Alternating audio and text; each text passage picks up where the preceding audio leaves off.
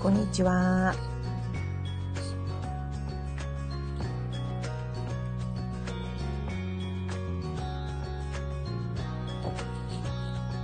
こんにちは。インドネシアバリ島から配信します。インドネシアからあれこれ。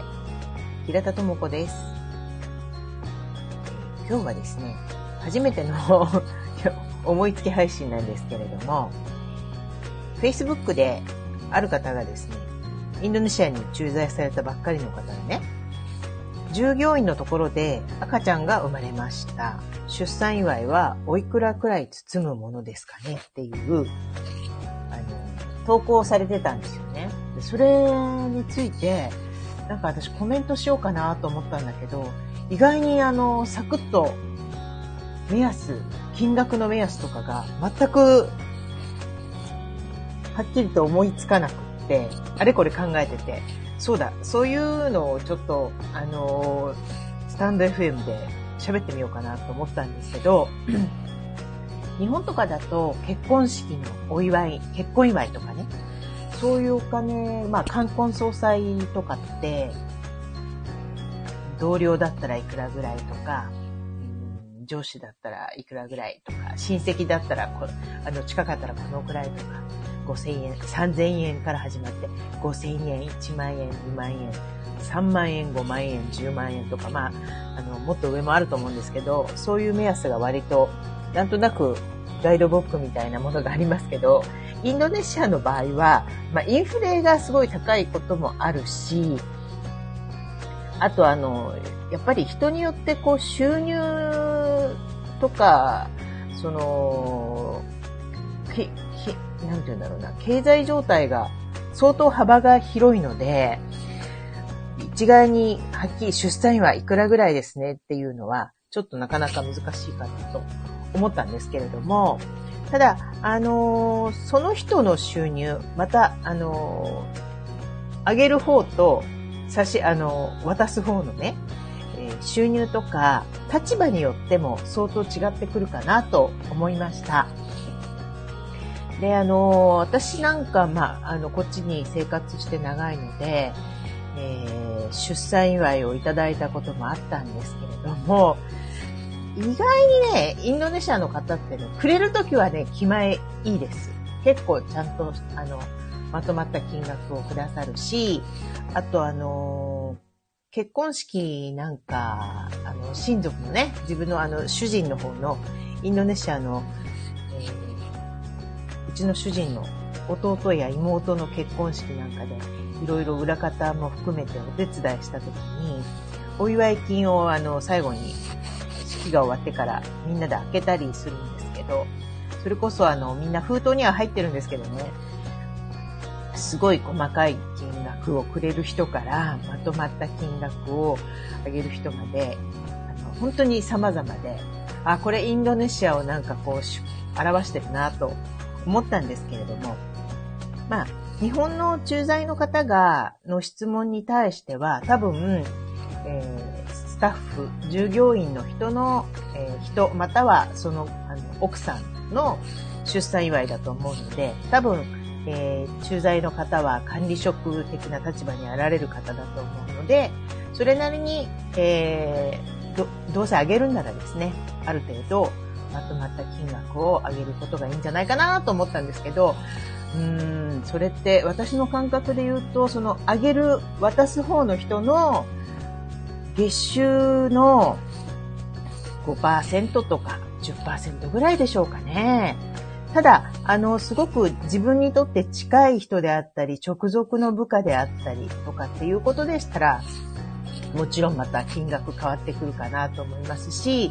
その金額で大体どのくらいのものが、あの、買ったり、例えばあの、出産の時の費用に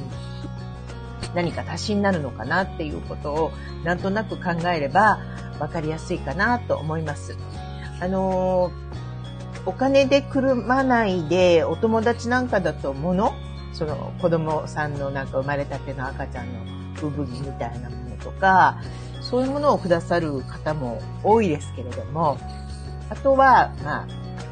会社絡みの、その仕事のお付き合いでしたら、やっぱり、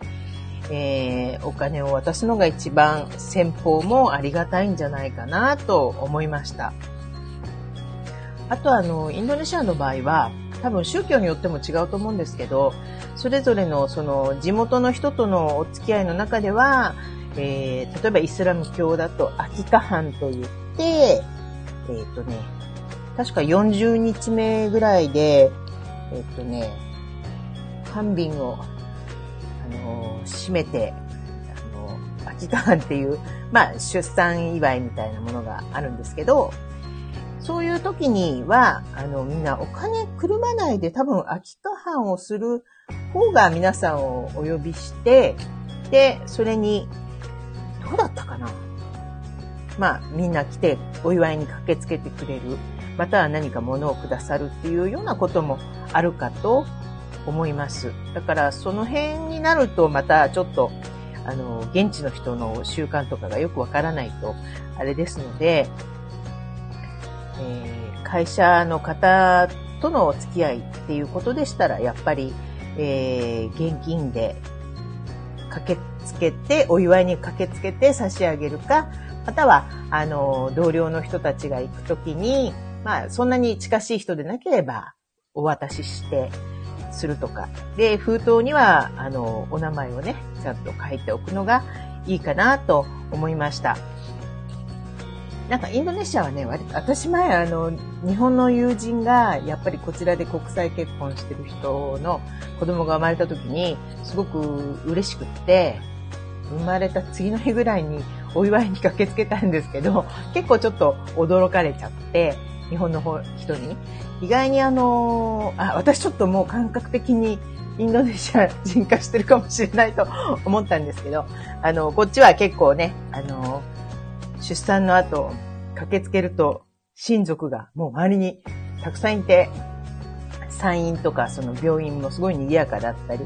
しますけれども、まああの、すごいあったあったかいなっていう感じで、